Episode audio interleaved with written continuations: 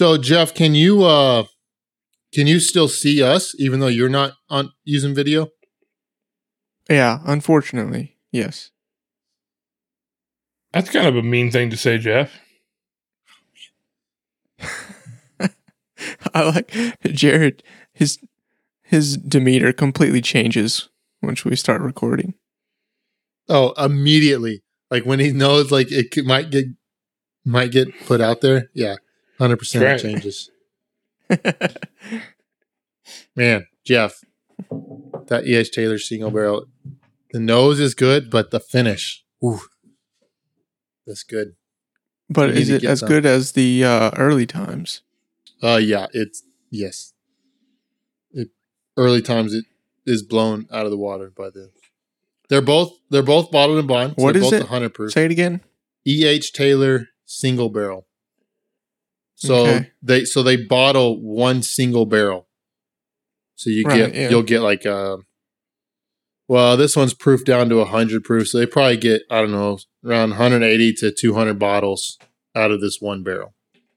So when you buy like a single barrel it's all it's kind of like the the thing of a single barrel is it's always kind of like it's a little bit of a crapshoot in what it's going to like it can be very inconsistent from bottle to bottle as far as like if it comes from a different barrel where something like early times is is a batched product it's a so huge batches so you can go by early times and basically for that year they're going to make an, a big enough batch that it's all the exact same it's all mixed together for like a year or two years and it's going to be the exact same thing More consistent.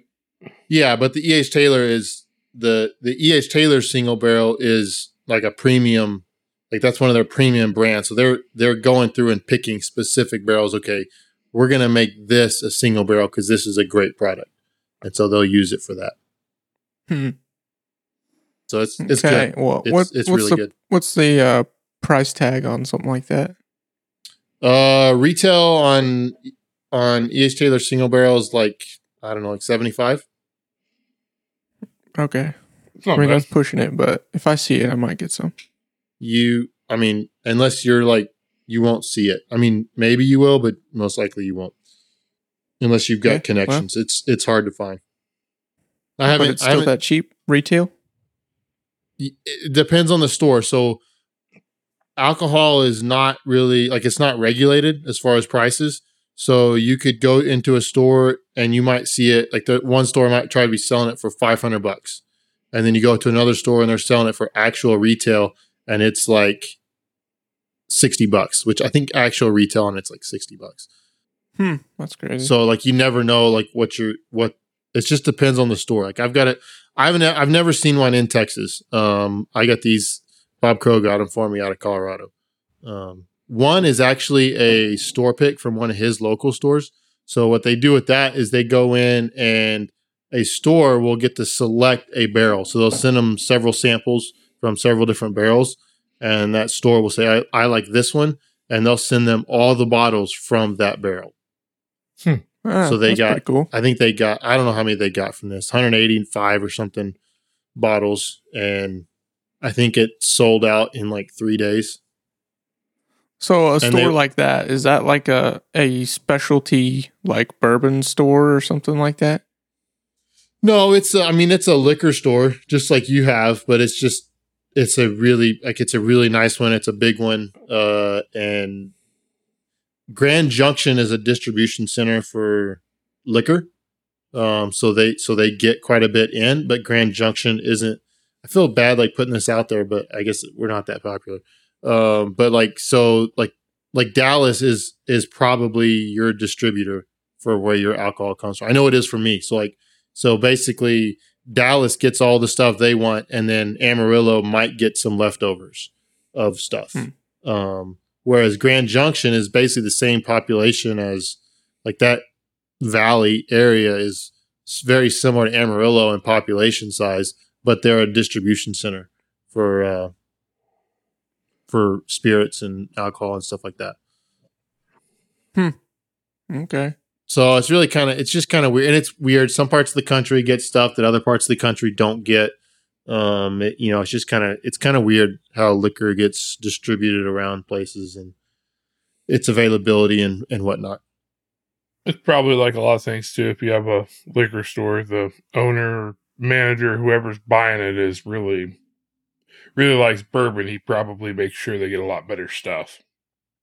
Yeah, if they can. Um, you know, and even even then it's still like cuz bourbon bourbon last I don't I'm not sure when it started but you know 5 or 7 years ago like bourbon really got like its popularity just went through the roof whereas you know 10 15 years ago you could any of like the what we now consider like super elite high grade bourbon you could have just walked in and bought and nowadays like it's it's virtually impossible to buy um unless you have connections like you actually you can buy it on secondary and pay stupid prices eight nine hundred dollars for it um but to buy it at retail you have to like create connections with stores like go in frequently buy lots of stuff from them and get to where they know you and they want to sell you a specific bottle um, and then they have to get it like my amarillo doesn't get much so my selections are pretty pretty low here Man, Amarillo doesn't get bourbon or internet. That's terrible.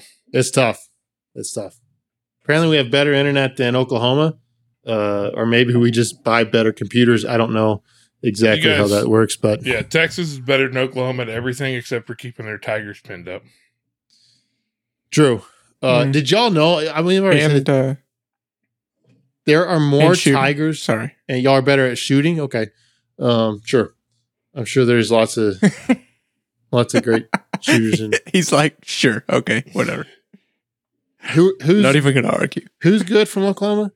Mike Seeklander's pretty good. Just, It- just me, bro. Just Yeah. me. Seeklander's pretty good. He's the only one I've heard of, though. Oh. I, I don't think I've heard of anybody even else. Phil Strader's from Oklahoma, isn't he? no, he's not from Oklahoma. Oh, he was here for a while. he he worked for USSA for like a couple years, um, but I don't think it was much longer than that. Yeah.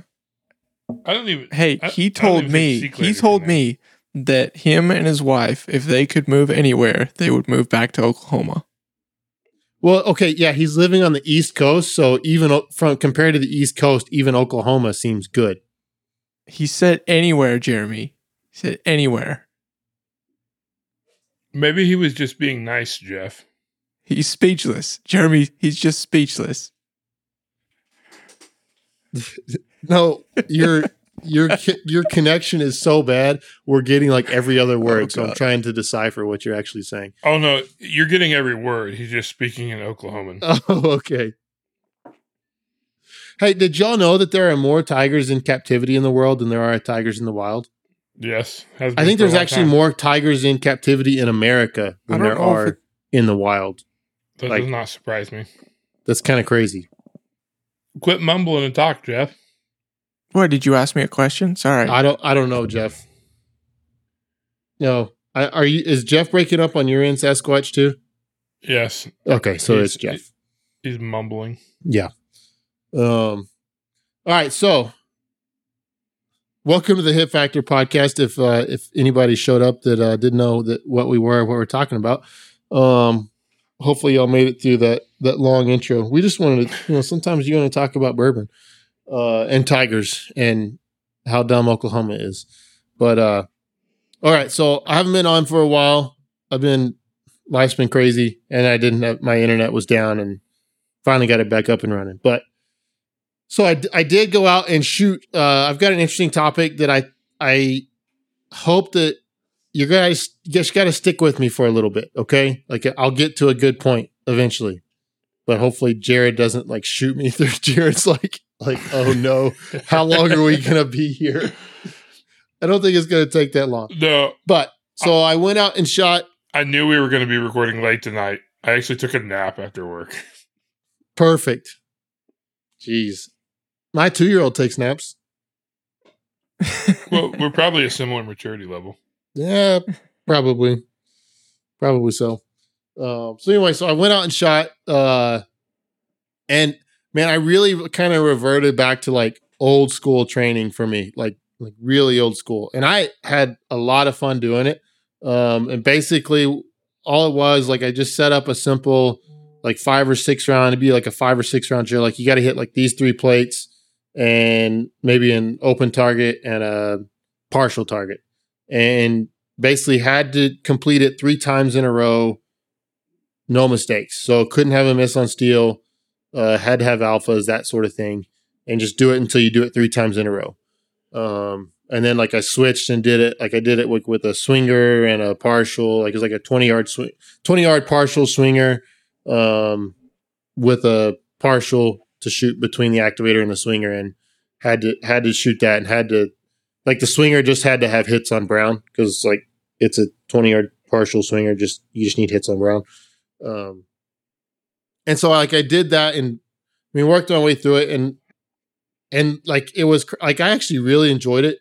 And that type of training is like that's kind of like the type of training that you see a lot of times people say don't do this.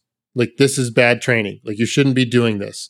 Um and I call it old school cuz like that goes like that was how I like when I first started playing trumpet or first started doing anything, it was you couldn't do something unless you could do it three times in a row, five times in a row, 10 times, whatever it was. Like you had to be able to do something several times in a row before you actually had, could consider that you had built that skill. Um, and so, like I said, I had a lot of fun doing it. Uh, and I think this is a little bit of a side, but the reason why I had fun doing it is because it felt like I was building skill. Like it felt like it was skill building. And I think that's really kind of my biggest draw into shooting is figuring stuff out, like like trying to get better at something.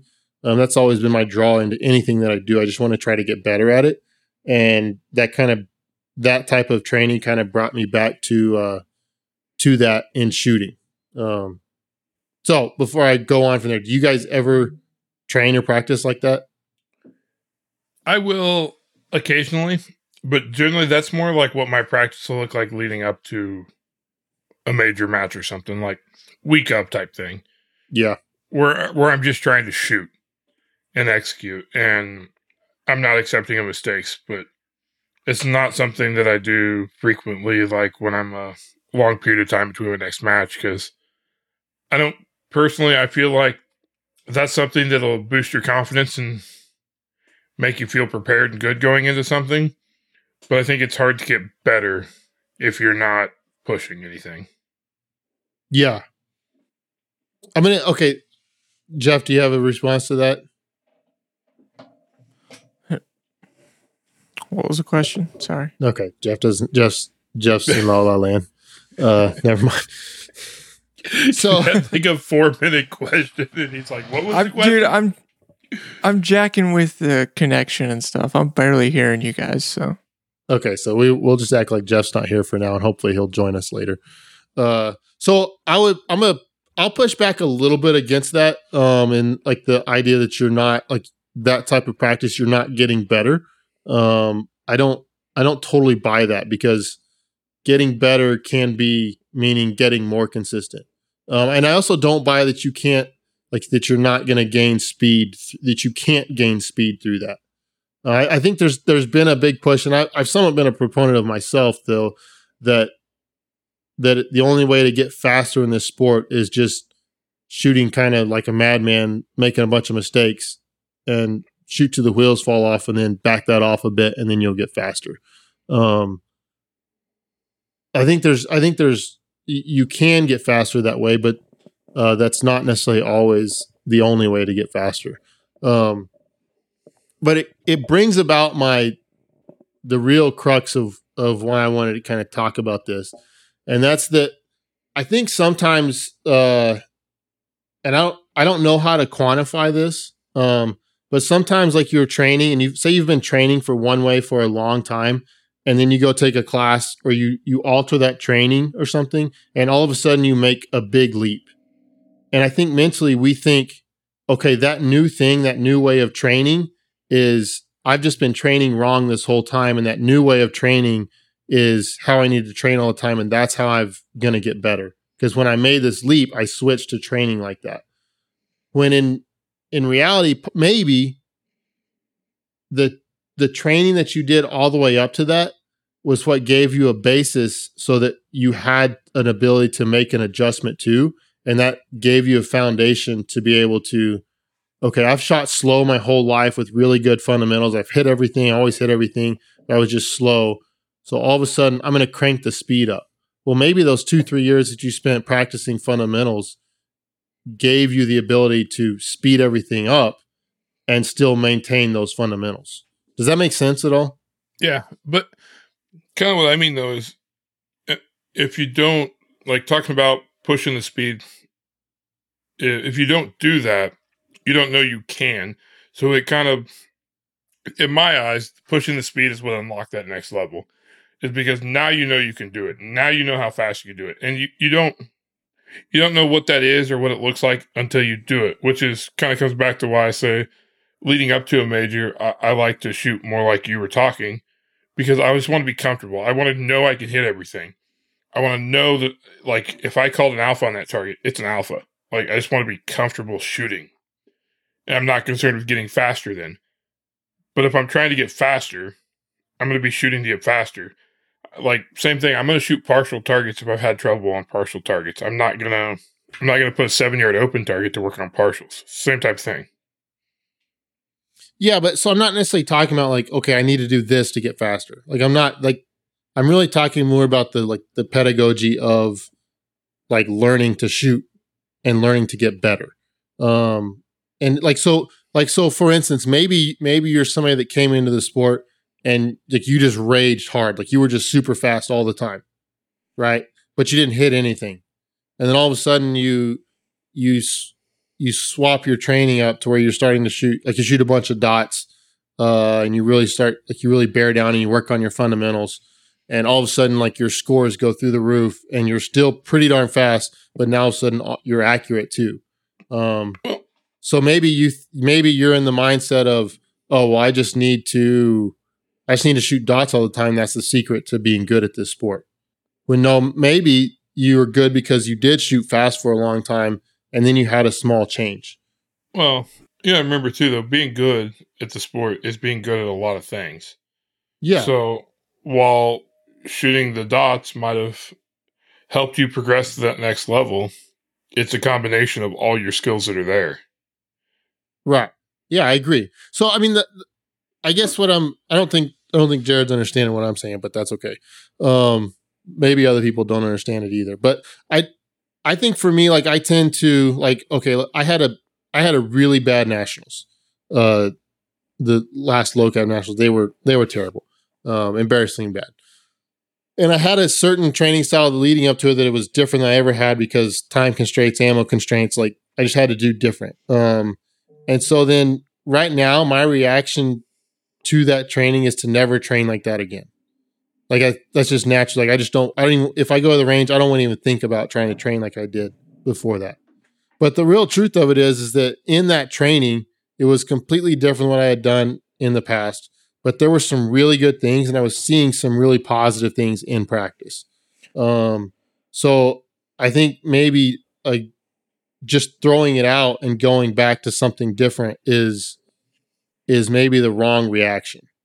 And I guess that's what I'm trying to say through this is that uh, say you have something performance related in your shooting, good or bad, that your natural inclination might be to either go really hard at something new that you've done in training or completely avoid something new that you've done in training.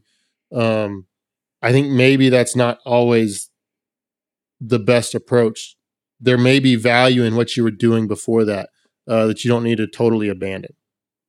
Yeah. Well, and So- it also go ahead, Jeff. Okay, so is this kind of like uh alluding to to uh last year or the year before when when JJ basically said he he won those nationals and did so well because he changed his trigger press? Like is this related to that? Uh, I hadn't I hadn't even thought about that at all. Um, to be honest, I, I hadn't thought about that at all. Um, well, that's this- that's what I thought of when you said this, uh, because it's like, like you you didn't win, right? You didn't win two nationals in one year. This that was like the nine days of nationals, right? Where he won two of them, right? yeah Close to winning Yeah. the third one too. Yeah, and he was like second. Wasn't he like second place on the other one? Think Yeah. so. Yeah. Okay. So and then he he came out on I don't know if he wrote an article or did an interview or where it was, but he he talked about why he did so well was because he had worked on his trigger press basically, and he went into it real deep, like what he's been, the technique he was using, and all this, and had some stories about shooting with Rob Leatham and all kinds of stuff. Um, but it was similar to this, right? It was like if you had nailed that trigger press the first year, right, you wouldn't have been this good, right? Right. So it's it's been the 15 years of you hammering and being consistent and competing and then you switched gears and you found a, something else you could tweak and you know it may have been maybe it was the icing on the cake for that year Yeah. um, but yeah so i mean that's that's what i was thinking of when when you were kind of going through that even just like the few words i was catching Yeah, I mean that's I, I mean that's a decent uh like that's that's a a good thing to draw. It's like okay, JJ may have felt, and I'm not trying to put words in JJ's mouth, but maybe he felt like he found the secret sauce that year. Like because I mean he Well- dominated at that. that was I mean that was one outside of Eric Grauffel that was one of the most dominating performances we've ever seen um in Yeah. our sport. Wait. Um You do have to think of the other side of that though. Like JJ was already at that level. I mean, he had been what like second or third at a ton of nationals and world shoots and stuff. Like he was already at that level. For him, it might have legitimately been just that little bit extra pushed him over to where he could win it. Yeah, like he like he he may have felt like he found the secret sauce in that trigger press, but the dude's footwork was still a plus plus, like as good as there is in the Yeah. sport probably. Uh his you know his his shooting was was not any different. His gun handling was was where it's always been. Um but he found something that gave him confidence. Yeah, or, Right, I mean, yeah. even if even if switching something up a little bit in his shooting caused him to shoot, you know, instead of fifty Charlies, he shot forty. Like that can be a huge difference at that level. Yeah, I mean that's winning and losing. That's very easily winning and losing, especially something like production where you're shooting minor. Um, you know, and, and this it kind of we've we've got the bighorn match. I know you guys talked about that uh last podcast, but we've got the bighorn match coming up, and this is this is partially why like this is for me it's somewhat prescient because uh two years ago was the inaugural bighorn match, um, and like the match like the match itself was good but for me it's probably like looking back on it it's probably the best match i ever shot. Uh and that was like i was penalty free for the match. I shot super aggressive. Um i was extremely competitive with the like the limited overall score shooting single stack major. Um and like for me like that was a culmination of about i don't i don't really know how long. I'd have to really go back and try to try to look hard, but like of the like the new process of like really just pushing hard at matches, like just going for speed and and shooting aggressive and and not not being reserved at all. Um and that that match like everything came together really really well. Uh Hmm. and so like I, I think at that point I was thinking in my training I need to just push.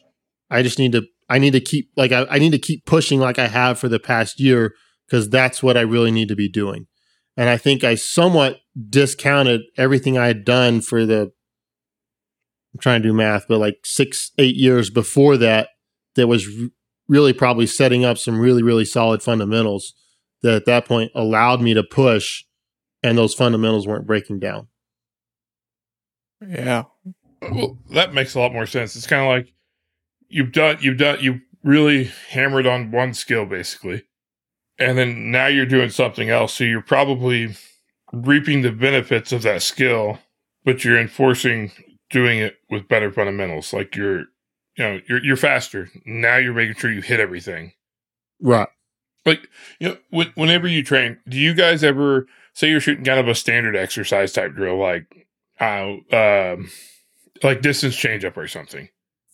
Like oh, sometimes when I'm shooting stuff like that, what I'll like to do is I will shoot it just like cold and score it, see what it is.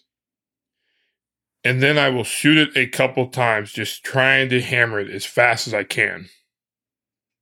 Like two or three times. Score it, paste it, reset it. And then I'll then I'll go back and I'll shoot it just like, all right, I'm gonna shoot it guaranteeing, you know, alphas or close charlies. like all, all in one practice session. And kind of my thought on that is why I do it is I want to see like if you push yourself a little bit on the speed. I've almost always found that then when I come back and I settle in a little bit more, it's substantially faster than when I'm just shooting it like early on in practice. Like forcing yourself to go a little faster will then allow you to do it faster when you're shooting comfortably. Yeah. Yeah, for sure. Yeah, I don't I I totally agree with that. I mean there's like there's all like in virtually anything you go to, there's you almost always practice above, faster, harder than what you're actually gonna perform at. Um Yeah. that's always a thing. So that also kind of brings me back into a, a thing that I I think maybe has uh I think maybe has kind of gotten me in trouble and and you know because you have basically reactive shooting versus predictive shooting, right? Um and most of what we do is like if you're going to be competitive, most of what you're going to do is predictive shooting.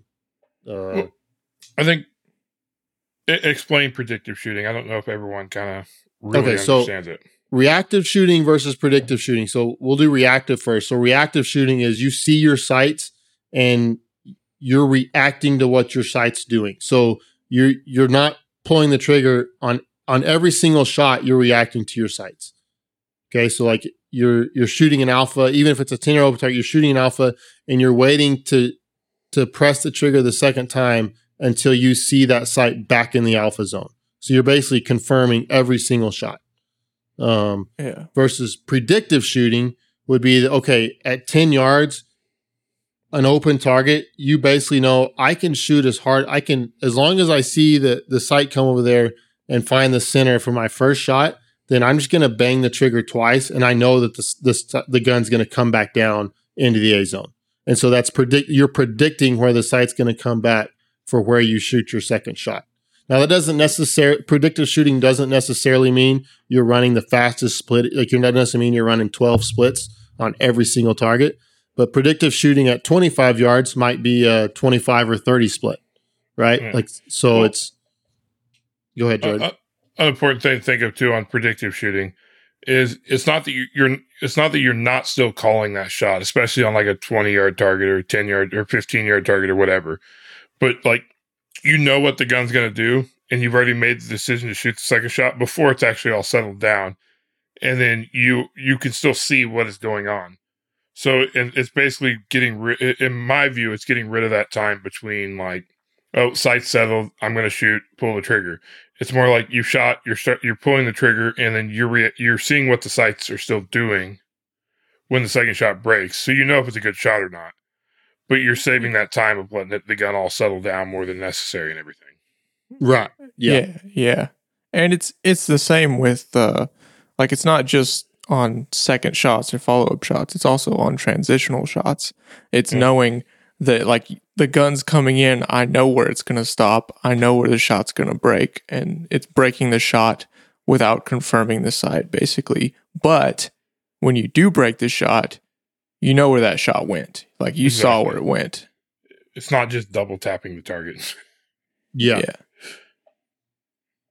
I mean, it's not, but it is. Uh, I mean, like, like, so Yeah. like, like that's where the that's where the doubles drill came from, right? Like, so it was the doubles drill is basically you're practicing predictive shooting so that you can make sure that your fundamentals are there, so that you can shoot predictively, and the sight's going to come straight back down into the A zone or whatever your requirement, your your aiming requirement is for that for that drill. Exactly. Um, and like, and I like that's hundred percent valid. And I think if you're going to compete at the highest level, you have to get to that point. Um, I think maybe for me, I got to where I was trying to practice predictive shooting so much that my reactive shooting got way slower.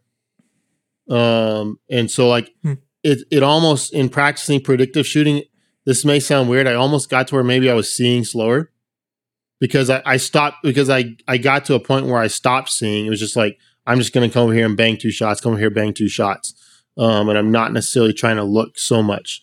Um, and where that, where that gets, got me in trouble, uh, I think, um, you know, Jeff said, I don't know how many podcasts to go.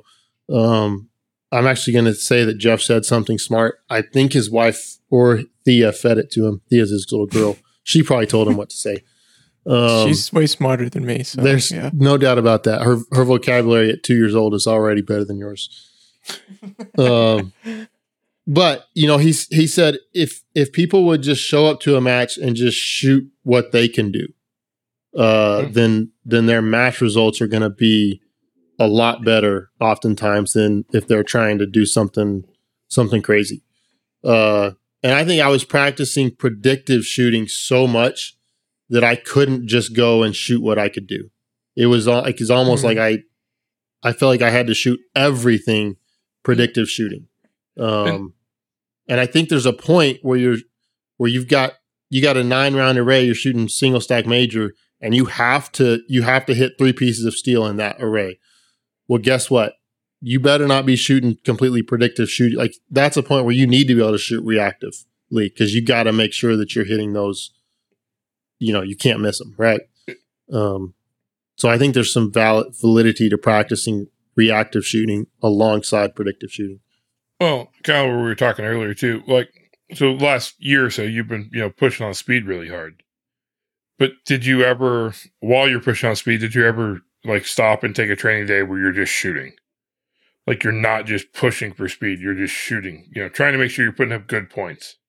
Yeah, so I mean, last year my entire year was basically set aside to be a rotation. One day I'm just pushing raw speed, I'm just pushing hard. The next day I'm just I'm just trying to shoot alphas. Uh, so it was it was just an alternation. One day speed, one day alphas. One day speed, one day alpha. So yeah, I mean, that's definitely something I I have consciously tried to to work on um, and blending the two. Um, I just wasn't successful with it uh, here in recent recent Well, times.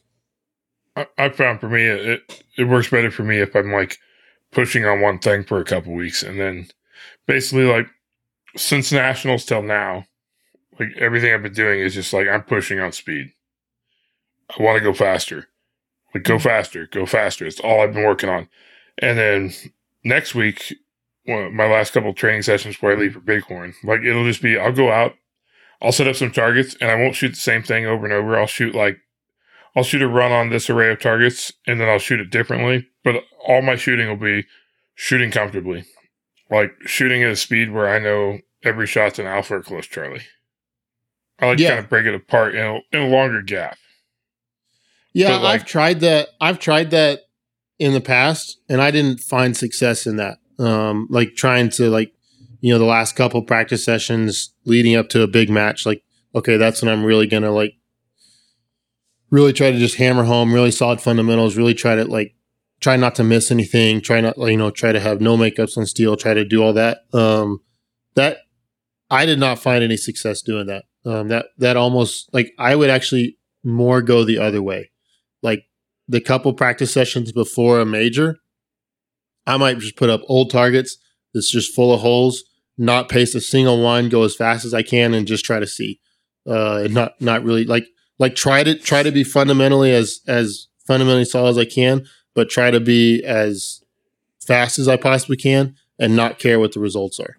Um, like that's Hmm. that's more where I'm at right now. It's kind of weird. I mean, we're opposite like Yeah. that, but Yeah, and I mean, I I feel like I should probably clarify too. Like, I mean, I'm trying to get faster, but like when I'm shooting my local matches and stuff, I'm still like I'm not pushing so far to where I have a ton of mistakes. I'm just trying to push as close to like my hundred percent limit as possible. Like I'm just trying to get more comfortable shooting as close as possible to my limits Yeah. to where I see what's going on. I'm still like I'm not inducing, you know, shooting errors off of just trying to push speed, you know. And I, I've seen I've seen good results off of it so far. Like especially our, our Tuesday nights uh going for raw time has been helpful. Like I'm obviously I'm trying to go for the fastest raw time in the match, but I'm also like I'm still trying to shoot well. I'm just a little more accepting of dropping some Charlies. Right. You're not you're not going to join the 20 mics club, right? No. then you're not going that fast. well, I mean, Jeremy, did you join the club? Did you join the 20 mics Club? I don't know, bro. It would honestly. I don't think, I did. I don't. I don't think I did. If I I shot twenty, if I shot twenty mics on our three or four in, uh, stage indoor match yeah, that are generally around like twenty four round stages, I think I'd that would be probably just impressive. I think I'd probably just stop shooting. I think I'd probably just put the old 1050 out with the trash the next week. Yeah. Hey, don't don't think I didn't think about it. Oh, and that we wasn't know- on a three know- stage match. We know, we know you thought about it. Uh, It was Man, close. I think uh like kind of going back to your original topic, I think uh something that just has really become more apparent to me this year is that there is no secret sauce. yeah, Uh, there's there's no one thing that you're gonna do that if you pick that one thing up your first or second year that you're gonna be like the best, right? Um, there's so much that goes into it, and yeah, some people that pick it up, uh, or shooting that is, they're really good at it really fast, but it's not because of one thing. Uh, it's because of a lot of things. It's because they're good at putting a lot of things together. And some people, and this goes across a lot of sports, you know, you'll see somebody be a contender or they'll be a top athlete and they just can't put it together, right? They can't put it all together, but they're a really good shooter for freaking five, ten years. And then one year it comes together. And they and it's not because they found the secret sauce, right? It's because they've been dialing in. They've they've been honing their fundamentals. Um, they've been getting better and better and better for five, ten years, and now they are the product of five to ten years of hard work. Yeah. Um, and I think that is that's what I think people don't see that. Like they think, oh, they found the one thing. Finally, finally, they're a good shooter because they found the one thing. But it's not that. It's that they've been working at this for years and years and years, and it's come together. Now they're there. Now they've they've reached the the pinnacle, or maybe maybe started the, their pinnacle run of of peak performance. I don't know, but there's no secret sauce. There just isn't. Well, it, that's more like stuff kind of clicks, like stuff they've been working on kind of all comes together. And, and especially like you talk about people that have been a contender and then they win it. You know, when they've been a contender, they're they're winning it might be that they shot, you know, that delta that they were going to shoot became an alpha or something. It might be as simple as they just shot just a little bit better than they have been. And when you look at it from a thousand foot view, it looks like they got way better. But really, they shot just a little bit better. And it could be as simple as their fundamentals were a little better this year, or, you know, they're just they're just on when they get there because their training's been good. They're just on. They know they're going to win, and they do. Heck, in our sport, uh, they might win it one year because the people they were competing at just weren't as good. They might have actually had better matches in years when they didn't win. Um, like this is a, I know I talk about golf fairly often, but uh, in uh, the British Open, I can't remember what year it was. Um, Phil Mickelson shot a round, the round four, and his performance that year at the British Open was the fourth greatest performance at a major championship in like the past 25 years. Like in in 25 years, there were only three people that would have beat him ever. And it just so happened that one of those times was playing that year. Like there was another guy that just went absolutely insane. And so Right. yeah, he didn't he didn't win, but he had one of the all-time greatest performances.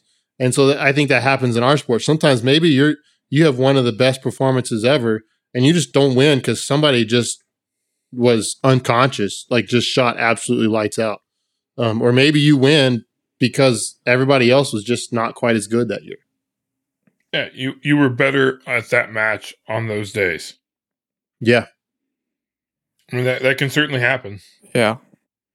I mean, especially like it, as tight as the race has been in some divisions, like you know, shooting a Mike no shoot or something on a target, that might be the thing that pushes a guy from first place to second place. and you didn't make that mistake and you won. And Yeah, it, it really, it, it really can come about that much. And you think of like a partial target, like that could be a quarter inch low. Yeah. might have pushed a guy to second place. Like he might have shot phenomenally otherwise. But the guy that was going to be second, you know, he shot just a little bit better overall. Yeah, I mean, you look at Ben winning the 2017 World Shoot. It was literally one shot separated him and like if uh Pavel, I think it was, guys, was second. If he had shot one more alpha, one less Charlie, uh, he would have Yeah. won. Um, Less than a point. Yeah. Uh, so you know that's 600 round match. So over 600 rounds, literally, literally one shot. If Ben had shot one more, you know, if he had shot one more Charlie, he would have lost. Uh, heck, I won. I mean, what was the production spread this year? Uh, it was less than 10 points, like six points or something like that, right? Yeah. Um, so yeah, so I mean, one shot on a popper that doesn't go down, but I mean, literally one one mic, you know, one procedural, there it is, uh, and that Yeah. that's the difference. Um, even if you look at Mason, who came in third, he, he didn't necessarily look close, but like he he went so crazy on the last stage that if he had connected, he would have won. Yeah, well, exactly. He he made a calculated risk to to push on that stage. Like he's not going to do any worse. Like Yeah. he he pushed because it was it was either basically end up where you're already at or win the match. Yeah. Um, and so like, so the, the margins are so close. I don't necessarily know, remember where this, the whole point of talking about how close these margins are. Jeff was saying something that might have been intelligent. I don't know. Dude, it, it was so good what I was saying. Y'all just like Did we ruin rails it? Do you need to say it again? no, my, my point was there's no secret sauce, or if there is, the secret sauce is consistency and putting in the work and being out there um, Yeah. week after week. yeah, I agree. Uh, and I, I think sometimes even the shooters, them like, like you, you kind of use it in the reference of people outside thinking there's a secret sauce. I think sometimes the shooters themselves think there's a secret sauce too. Um, Oh yeah, Yeah, that that's what I was talking about. Is people that are competing think you know they're looking for that secret sauce. They're looking for that next the next cue or you know the next training philosophy or the next drill or the next oh I need to practice this this one little thing you know or the trigger pull, freaking trigger pull. Um, When- yeah, they're just not. They're in my opinion. You know, I am not a national champion. I'm not a world champion in my opinion, there is not a secret sauce other than consistency and putting in the work. No, you're wrong. See, there is a secret sauce. It's continually improving on whatever skills are currently deficient and getting a little bit better at everything. The secret sauce is beating Jared three times in a row and destroying his soul. But you didn't hurt my soul because I'm going to crush you at Bighorn. like, So Jeff, have you have you gotten any training in Yeah, I've been training. good. actual live fire? Yeah. Yeah. Wait, Jeff, how much live fire have you shot since nationals? Yeah, I don't know. I probably like two hmm one or probably two practice actual practice sessions and then I've been shooting matches. So I I did had a Dude. big uh a big snafu, a big foobar or whatever you want to call it. And I did this last year. I feel like such a freaking idiot. I missed the annual meeting for my gun club again. oh, so I can't go to the range this month. And but so I've just been shooting matches. So I shot a match like weekend before last. I shot a match this weekend. I'm shooting a match next weekend. And I'm just going to matches. Whatever match I can get to, I'm going to because I can't Jeff, actually up- go practice. come up on come up Friday night and come shoot my match with me Sunday.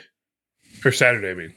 No, I've got like two or three different matches that I could go shoot this coming weekend. I like how Sasquatch literally every time we talk is like, "Hey, y'all come to me and make it convenient for me so that we can hang out and shoot together." Yeah, Damn that's straight. no lie. yeah. Well, hey, hey, hold on though. The, the AC is not working correct in my car. I can't drive to Oklahoma Uh, until Well, I get yeah. it fixed. Well, come down here. I'll fix it for you. And, Uh, no, I, I, I tried to fix it this weekend, and like the whole dash has to come apart. Like that's uh, that's a this is going to the mechanic because I'm not fucking with it. Oh, your evaporator's toast. I feel Um, like Jeff could fix that for you. No, no, uh, it's a little actuator that changes what vents the air blows out of. So right now it only blows out of the defrost, but it's like up inside the dash beside the instrument cluster, so the whole dash has to come apart. but Like it I still looked blows. it still blows cold though. yeah, Oh, well, you're Oh. good. What's wrong then? it's not that comfortable, man. The the air conditioned seats and no air blowing straight on you. It's just not as comfortable as it could be. Like your your butt's cold, but your face is hot. Have you tried hitting it? Dude, you can't get to it. Yeah, but if you hit it from the top, you'll get to it. Dude, for a Neanderthal, you're awfully soft. Honestly, that's what, I that's just- exactly what I'm thinking. Good God. No. so this morning I emailed the service advisor that I work with at the local dealership. Uh, he's the guy that shoots with us. I was like, "Hey, what do you think this is going to cost to fix?" And once he replies to me, like I've already like predetermined amount in my head. If it's if it's higher than that, I'm just going to get a new car.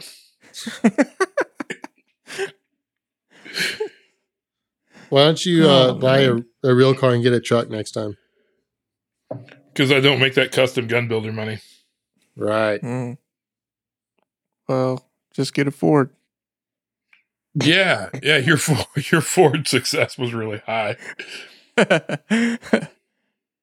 Uh, so yeah, I I haven't been uh haven't been able to train like I want to.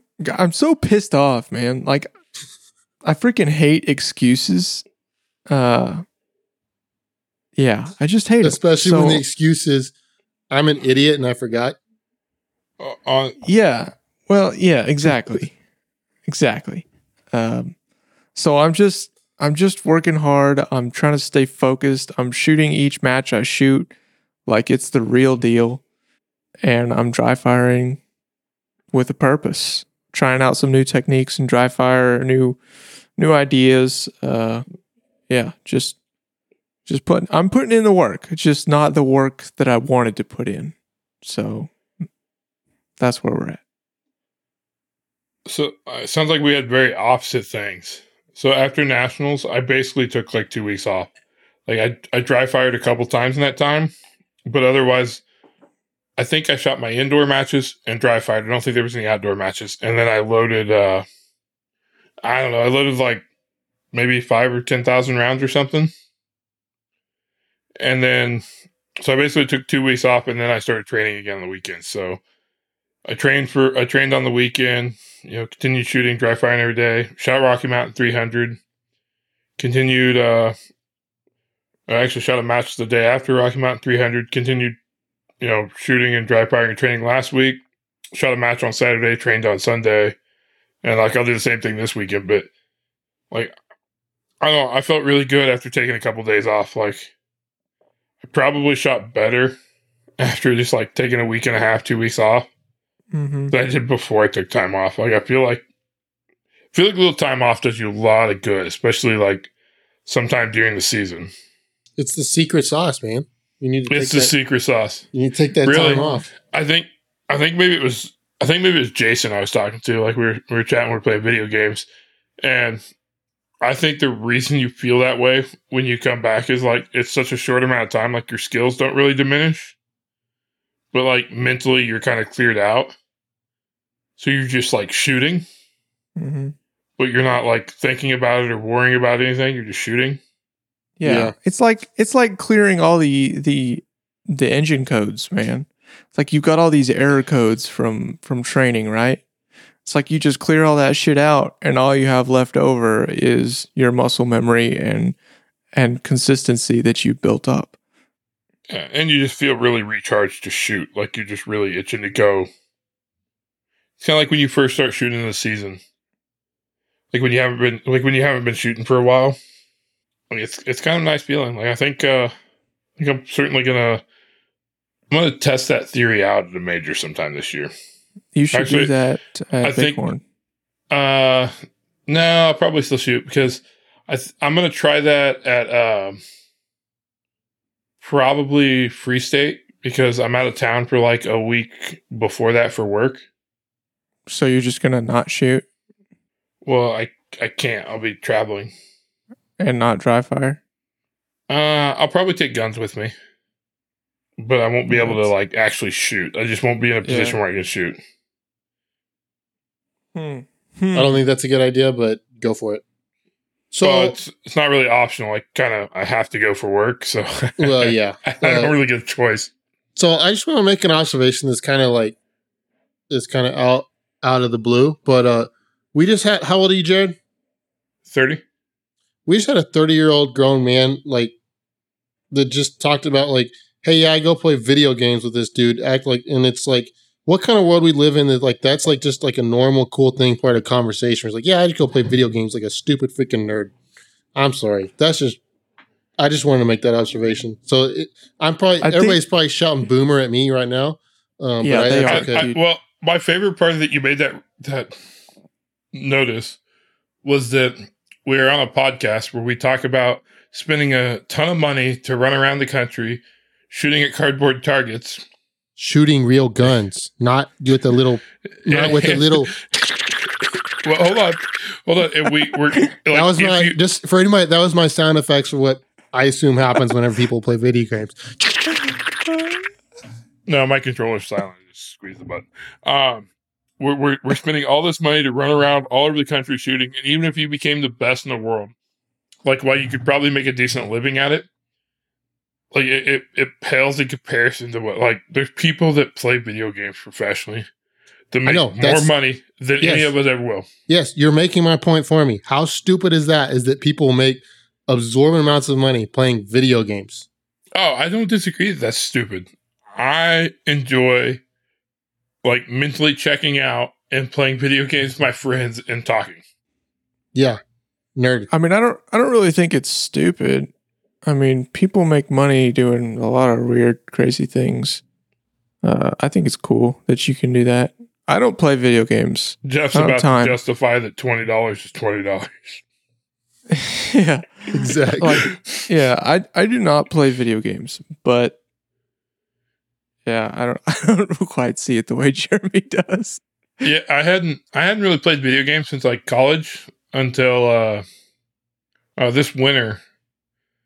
Yeah, I wasn't shooting or anything, and a bunch of my friends were like talking about playing video games, so I went and bought a PlayStation one day. yeah, I just think it's weird that it has become normalized in our society that like grown freaking men like spend hours on end like staring at a screen playing video games. I'm just Yeah. that's just I just think that's Dude. weird that that's normal. Yeah, like Yeah. during this time of year, I probably play like maybe two hours of video games a week. I don't really think that's that crazy. Two hours a week? Yeah, probably. Good lord!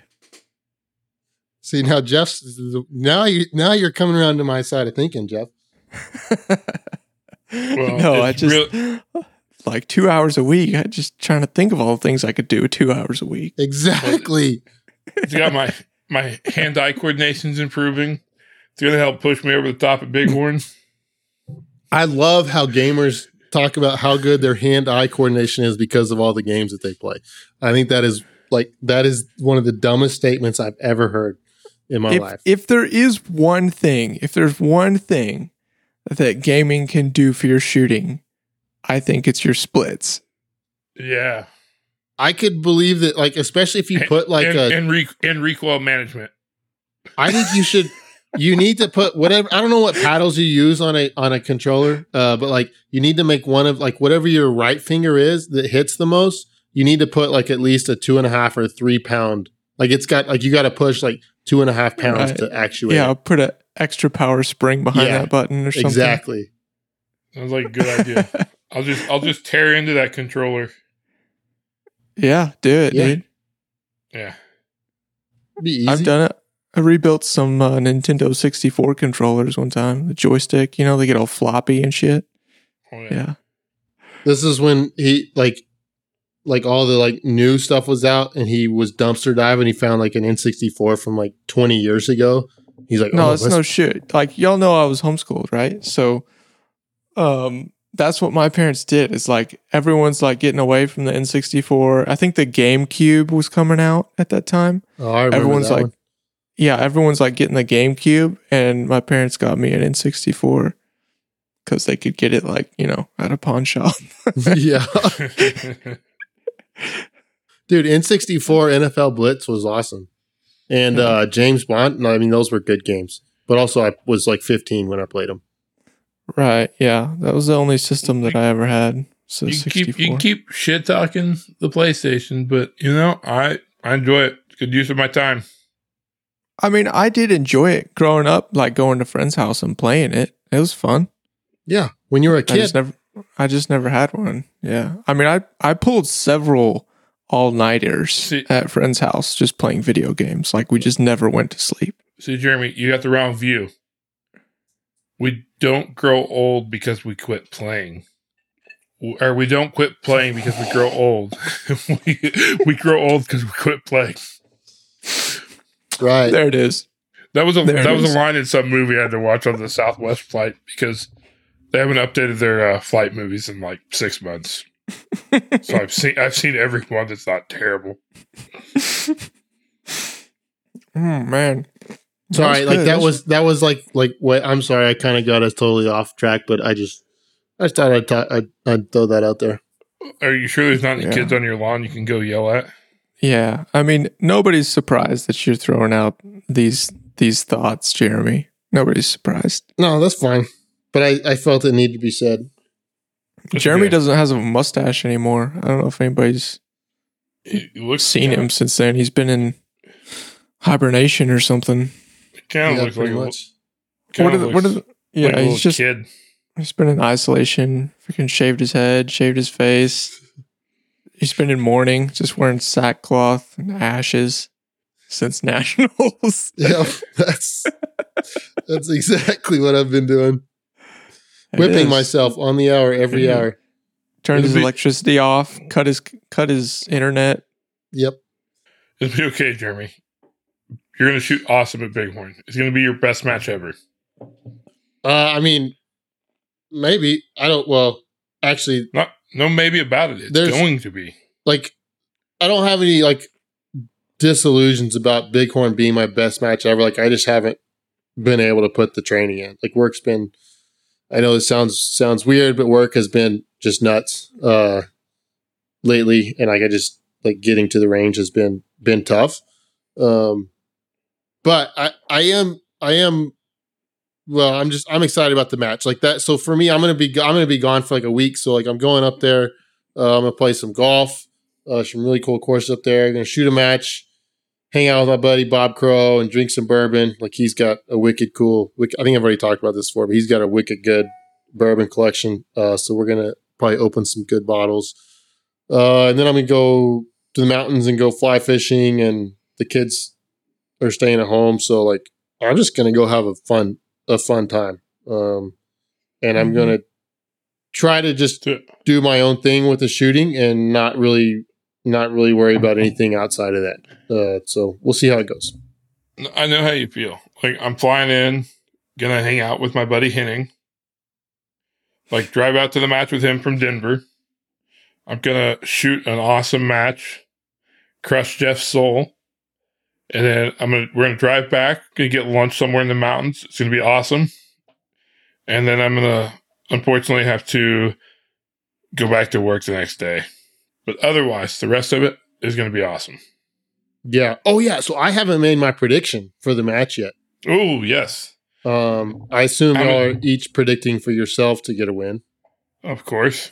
Well, hold on, hold on. Uh, I haven't looked recently, but I'm assuming Nils is still registered for production. So I, am predicting a second place for myself. I thought I saw him shooting a CO gun on Instagram the other day. Who knows? Yeah, he was. He was. I mean, he, he is registered for production, but who knows what he'll what he'll shoot? Maybe he'll shoot that wicked cool new uh, forty that Canik came out with. Ooh. yeah. He could. Jeff's real Who excited knows? about that gun. That has to be one of the ugliest guns ever created. Yeah, dude. Once I sell this house, I'm buying two. Of course you are. Instead of upgrading your press, you're going to buy two guns that you don't need. Oh, I like it. He wants to come shoot. No, he needs to buy. I mean, he needs to get a 40 cal so we can come shoot limited nationals. Oh, he could put a dot on his pistol and shoot carry optics also. That's a different time than limited nationals. No, they're, you're there the whole week. No, he he he won't take off the whole week. He's only going to shoot one or the other. Shoot both. I'm probably not going to shoot either, but okay. I would shoot both matches if carry optics was after limited. I don't want to go to a from a dot and minor to major and iron sights. Just shoot the dot and minor like it's got your iron sights on it. No. I'm shooting What's your both. prediction, Jeremy? Uh, I am. It sounds like Jeff is pretty tuned up in match match mode. Uh, and Jeff basically beat Sasquatch without training at all before nationals. Uh, so I'm gonna pick a clean sweep for Jeff here. I'm picking him to make it a three and oh. zero. Well, Uh, you, chose, I finally, you chose I finally converted Jeremy. well, it'll probably be like you're shooting all sorts of fucked up. Not any good. Have I? Did I predict Sasquatch for both previous matches to this? I think so. I think I did. So I mean, you know, like Your your picking is spot on so far. yeah, I'm really good at picking the winner. So uh, Yeah, you should Clearly. pick. You should pick Jared. Yeah, so that I mean, really, you should thank me, Jared, uh, for picking Jeff at this point. I don't really care what you pick. I'm still going to beat Jeff. I mean, I'd like to see it happen. Uh, we haven't seen it yet, so I'd like to see it happen. It is going to happen.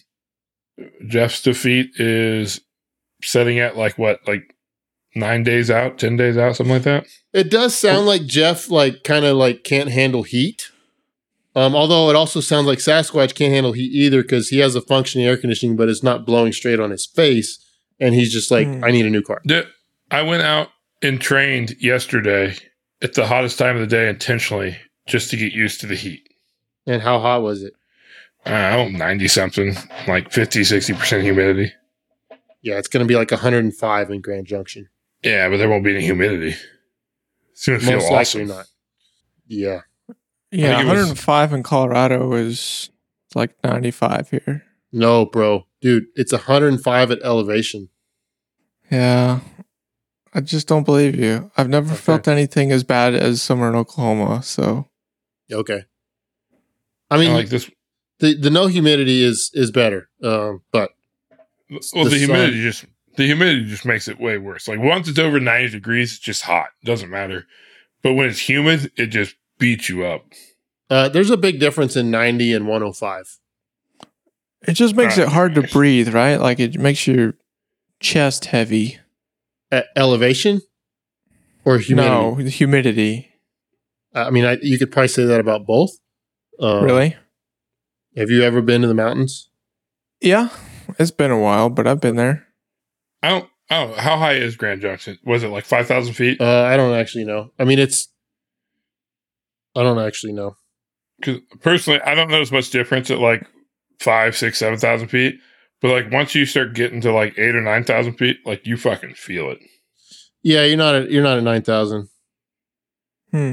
Well, I am getting outside as much as I can. I mean, it's it's hot here this week. It's mid 90s, high 90s. And uh, so yeah, I'm getting outside several times a day. Just trying to get used to it. Driving Good, Jeff. around with drive around without the air conditioner on. Stay climatized.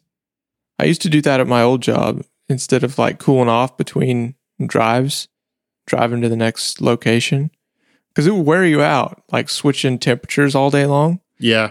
Yeah, just don't turn the air conditioner on. Just drive. Just stay sweaty. Yeah, tell me to beat your ass, Jared.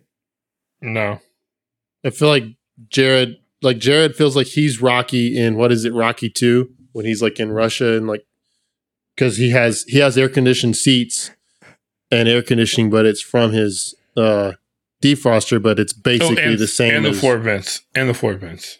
oh the it's floor vents work vents. too. So Yeah. basically, it's like training in Rocky too, like worst condition. Dude, I freaking I freaking love it. When when Jeremy talks about Rocky and gets the episode gets the freaking number Is that the wrong, wrong every one? single every single time. yes, you just described Rocky three, but that's okay. Oh, it's Rocky. three. I, I I mean, it was the one with the Russian. If he dies, he dies. That's how I feel about Jeff. Yeah, I like. I don't have anything to say about that other than like I'm not a huge rock. Like I like the Rocky movies, but it's not like I I don't like It's like, watch them all the time. It's been I'm not a huge Rocky fan, but I just bring it up on the podcast all the time. it seems relevant, so I bring it up. It'll, Like it'll I be said, a good I match. freaking love it. I freaking love it. I'm sure Jeff will bring good competition, just not enough. Yeah, something like that. Yeah. How do y'all think? I, y'all didn't predict my finish. Uh, you're gonna shoot. I already said you're gonna shoot your best match ever. Who's who are you shooting against? I don't totally know. Uh, but Bob Crow, Charlie Perez, uh, um, what's that? Uh, uh, Gianni. yeah, Gianni Giovanni. Um, I don't know if like Chris Culpepper. I assume he's going to be there. He's he's based out of Colorado. Um, there should be some pretty good limited heat there. Um, I'm gonna I'm gonna take you for third place. I'd I'd be fine with that. Dude, Should we- I don't I don't even know. Like you are all over the place the last 2 years, man. I don't Just- even know where to put you. Just shoot the targets. Should it should it be based more on how many uh, penalties I have? Yeah, I'll we go with that. Uh, I'll take one. One penalty. You're going to give Jeremy one penalty. Hey, the last Yes. time I shot this match, I was penalty free. Penalty free. And you said last time you shot this match, it was like freaking best match of your life, right? Yep. Yeah. And I will say, like this, like probably every uh, half the targets are partial here. Would be my guess. I haven't seen stages for this year, but that's how it was last time, and it should be probably pretty close to the same. Yeah, you're gonna have one penalty. You're gonna shoot awesome. You're gonna get third place. I'm not going to predict your penalties. I'm yeah, I'm just not going to try to do that. try to do that. Um, I'm going to give you. So we got Crow, we got Perez, Gianni, and apparently some other heat, right? I think there will be a, a yeah. I think that I don't think that's all the the limited heat. You got some pressure off your chest. You've kind of like reevaluated life and the meaning of it. Maybe got rid of some of that baggage. I had lots of Uh, namaste days. I, I kind of I got into yoga since nationals. Yeah, So sackcloth and ashes and yoga. that's good. Not like You the not it. like the the girl in yoga pants type yoga, but like the yoga like sitting around and humming. Oh, So like meditation, Yeah, right? Don't they do that in Rocky yoga. sometime? Same thing as yoga for sure. yeah. It's for the same thing as yoga, right? Ah, man, this is a toughie. That's a toughie. Those are some good shooters. Jeff And if- Jeff knows what he wants to say, but he does. He's afraid he's going to break my confidence. just say it, Jeff. I just don't know who else is going to be there. Like if there's like one or two more solid solid dudes. Yeah, I just don't know who else is going to be there. I'm I'm going to give you fourth place. No, Okay. no, fifth place. I'm going to give you fifth place. All right, that's fine. I'm good with that. Okay. Yeah, I'm going to give Jeremy fifth place at uh the what's this match called? Bighorn Bighorn. Bighorn Classic. Yeah. Yep. Mm-hmm. Oh, and for for Jared, I really don't know who even shooting production. I I from what I had seen, it was just like me, Jared, and and Nils for Oh, I don't think per- that's a fair thing. I think you should say it's Nils and then me and you. well, I just meant for like a top top three, top five. But I don't Yeah. know who uh I don't know who else is gonna be there. Yeah, there, there's. I'm sure there's somebody else that's good there. There, I Yeah. mean, there almost always is. Yeah. So mm, I'm gonna give Jared like a fourth place overall production. Damn, you're gonna pick yourself for fifth?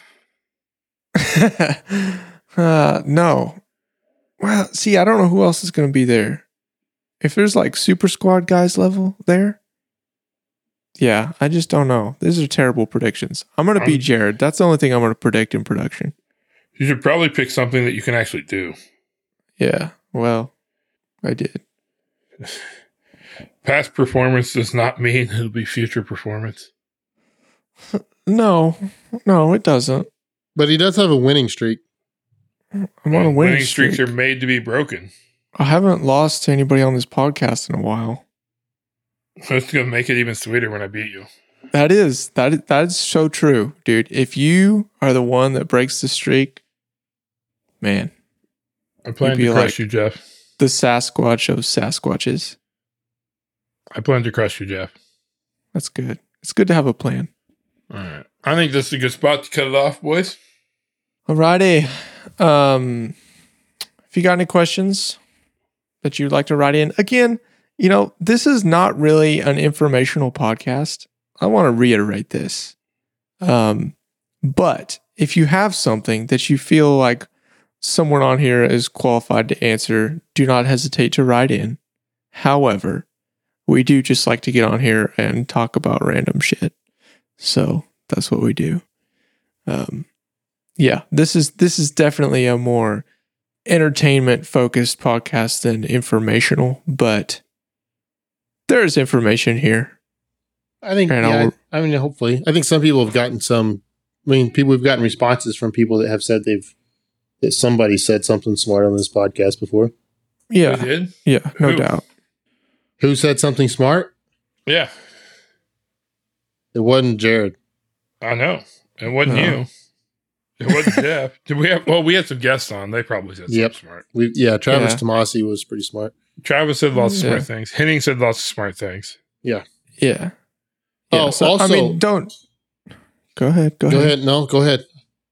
Yeah, I was just gonna say, don't don't hesitate to write in questions, but if you don't, it's okay because we just talk shit. We also are going to have a future podcast on. I'm springing this on the guys, but that's fine. On popper Yeah. calibration. Uh, so if you have ideas on what you think should happen with popper calibration, send it to us. We've had we've had a couple people already send us like some really lengthy stuff. Um, and if you do send it to us, we may not respond to that because like it's really hard to like type that out and respond. But if you have ideas for it, uh, send it to us and we will have a podcast where we discuss it. If you think it should stay the same, if you got ideas to change it, uh, eliminate it, or whatever, uh, Mhm. send that to us. Um, because that actually seems to be one of the more biggest hot but hot button topics uh, going right now, and I don't think we have discussed it at all. Really, not like in depth. We haven't. Right. Well, it's because we we finally got someone that, like, potentially, potentially, okay, lost a a national championship because of it. So so now it's like a hot topic, right? Well, I mean, yeah, you, you need something like that to happen. That's that's how change. That's how change can get made. Um, Right. Because it it's been an issue. It Right. has been an issue, correct. but but but now people are seeing how how it's an issue. Yeah. For sure. Yeah. Cool. Cool. Cool. Cool. All right. Namaste. Don't play video games and get your Rocky movies right. Do your meditation just like in Rocky One. Oh, stop recording, damn it.